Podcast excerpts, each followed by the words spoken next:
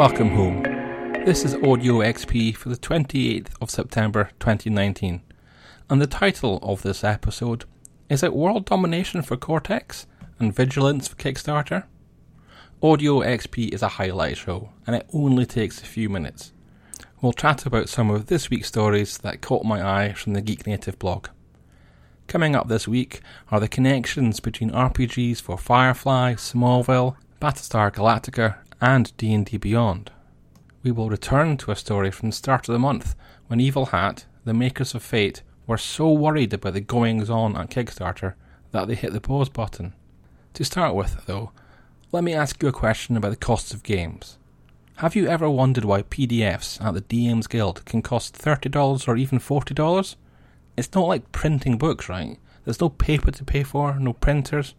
Why is it so expensive? Right at the end of this podcast, we can get into the finances of an Electrum tier bestseller from the DMs Guild. Call from the Deep cost $40, and it's in the top 1.5% of sales from the site and I was certainly surprised by the money it made. I don't know how much fandom paid for Cortex, but I think that was the biggest news of the week.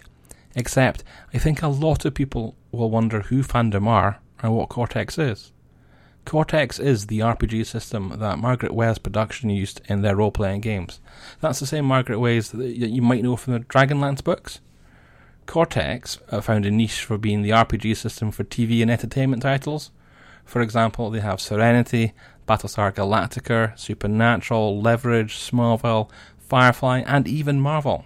Okay, so that's why Cortex is interesting. Who are fandom?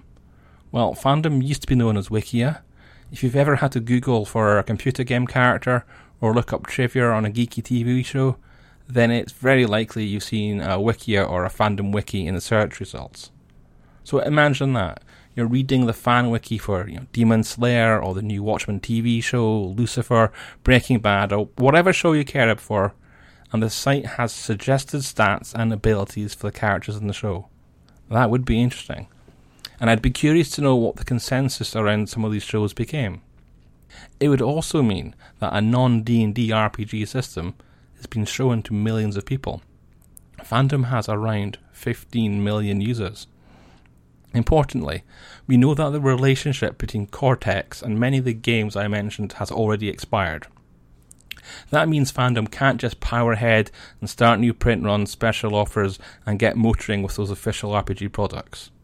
It also means that those few remaining Cortex titles will be pulled from DriveThruRPG. Now, if you've already bought them, it's okay. They'll remain in your library and you can re download fresh copies, but that's not the same thing as buying them afresh. Of course, we don't know whether or not any licensing deal is needed for a wiki site to suggest arbitrary stats for our characters in TV shows. I suspect not. Furthermore, Cortex products like Smallville RPG and Marvel Heroic RPG act as previously official calibration point. It also seems likely that fandom was well placed to talk to these property owners. Margaret Weis Productions' original contracts may have included terms on renewals, expansions, and change of ownerships. All this seems likely. And there's one further interesting twist. Fandom is the parent company of D&D Beyond.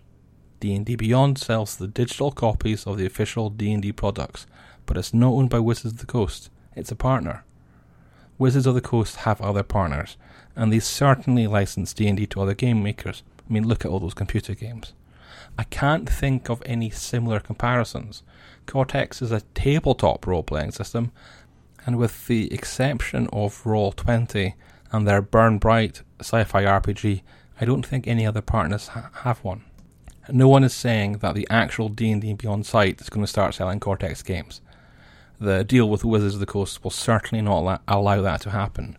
However, it is absolutely fair to say that through D&D Beyond, fandom has lots of experience in selling to tabletop gamers, running a store, and has the marketing teams in place who know the industry. That's why the title of the show is a question. Is it world domination for Cortex? On one hand, they could be in a solid position, but what's the other hand? Why did they need to purchase Cortex?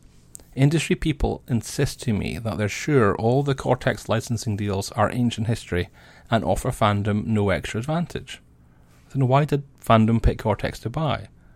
The lead designer Cam Banks is one possible answer. He's part of the Cortex cell and will be joining fandom. More speculation, but perhaps someone senior in fandom games just happened to be a big fan of Cortex. Maybe Margaret Weis Productions was looking to wind down their RPG business, touted the sale, and found that receptive fan at fandom. I imagine a business case would still need to be made. Well, we'll find out in a few months. So let's move on to Kickstarter. Or for some people, let's move back to Kickstarter. At the end of the month, it looked as if Kickstarter was union busting. That's to say, they fired staff who were at the forefront of trying to start a union, and those terminations looked a bit dodgy, and Kickstarter was refusing to recognise a union. All this from a public good company. It was all too much for the RPG publisher Evil Hat. Despite their name, they try not to be evil.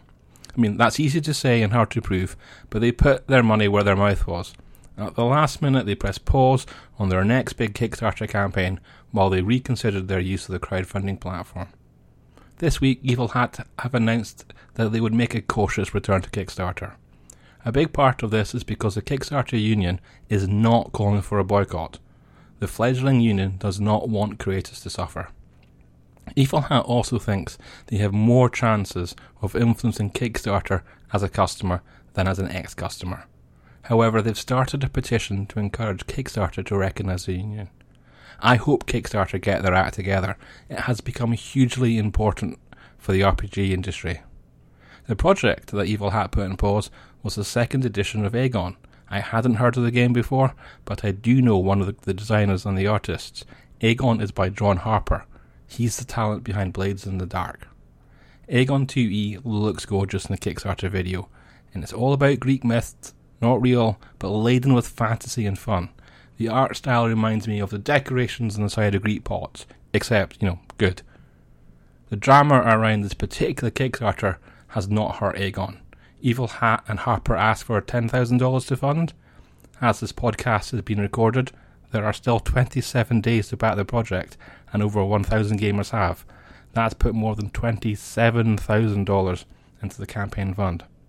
Since we're deep in Kickstarter territory, let's keep going. We can call this an experiment for this week's Audio XP. Magpie Games have a Kickstarter for a Root RPG that's going nuts. As this podcast has been recorded, there are 22 days left to join the campaign, and 3,500 gamers have. That means the tabletop game has raised more than $330,000. Root is originally a board game in which different animal factions compete for control of a forest. Each faction has a unique set of rules, which makes for an exciting learning experience and replayability. The art is wholesome and fun, even if the game itself can be brutal. The RPG for Root has the players as outcasts from all these factions. Another exciting project is the return of SLA Industries, it's been 26 years since the launch of the first edition, and the dark sci fi has become a cult hit. SLA is set in a city called Mort, and it rains all the time. The whole universe is owned by SLA Industries, a company run by Mr. Slayer, and the characters are operatives working for the company. Games are based on the mission players are sent on to rid Mort of serial killers, cannibals, and all sorts of mutant terrors. There are less than two weeks left to join SLA, but the game has smashed its funding goal of £10,000 and is now approaching £70,000 in pledges. Popular designer Robert J. Schwab has been brought on by Bad Roll Games to turn their wacky skirmish game Punk Apocalyptic into a role playing game. It's going well. In the game, you're mercenaries, surviving by fighting and fighting to survive. The game is based on Schwab's Demon Lord engine and has beaten the funding goal, with two weeks still to run, netting over $36,000 in pledges. The World of Darkness is expanding. Onyx Path Publishing has Deviant the Renegade on Kickstarter right now. Deviants are people who have been turned into monsters or something supernatural, and they're now in a predator prey relationship with the people, other humans, who did this to them. This is another big money Kickstarter, although not on the root level, and has raised $60,000, about twice the target number and there are nearly three weeks left to join this campaign. Okay, let's look at some of the smaller titles. Broken Dice have made a debut with the New Dan Chronicles. This is a two book electro fantasy RPG. Electro Fantasy seems to be steampunk with magic and lots of sparkling machines, lightning shields, and great visuals. The pitch video oozed great art. There's a full month thereabouts to get involved with the new Dan Chronicles, and the early signs are good. Broken Dice are more than halfway there, having raised $8,500 of the 13,500 that they wanted.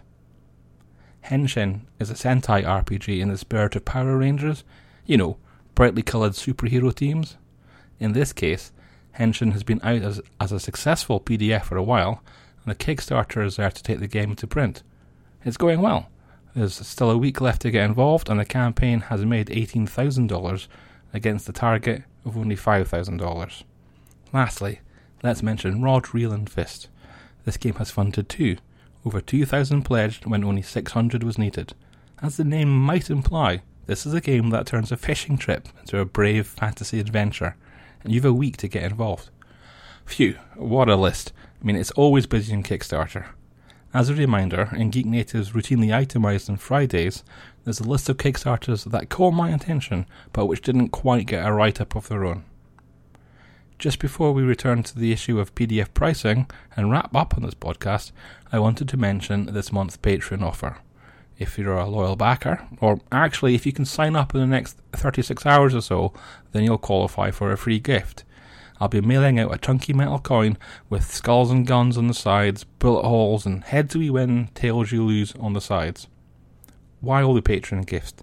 Geek Native has now given away stickers, dice, monsters, and now coins. Well, the point of the Patreon is to give back to the RPG community, and that includes our patrons. So while the Patreon is making money, but not enough to fulfill the goals, free gifts will be an occasional thing. If you're a publisher, you know, a maker of things, and can see an advantage in getting some of your stuff being sent to Geek Native backers, then get in touch and we can see if the cash works out. Right, to finish up, let's dig into the finances of JVC Parry's Call from the Deep. This data comes from a tweet in which the author was explaining why some PDFs at the DMs Guild cost 30 or $40. It cost JVC Parry $2,000 to make Call from the Deep, and that doesn't even include the layout or the 168,000 words he wrote for himself. Sales for the download are worth $20,000, but he only gets to keep $10,000 of that. Wizards of the Coast and OneBookShelf get the other 10,000. That leaves him with 8,000 for the 270 pages of content he wrote. He'd generally charge a client $10,000 to write that much. So in this case, even one of the best selling products on the DMs Guild wasn't a financial success for the author. That's not to mean there aren't more profitable titles on the platform. I think it means, though, role playing is a labour of love for most of us and not a route to world domination. And with that, let's wrap up. Thanks for listening, and let's chat next week.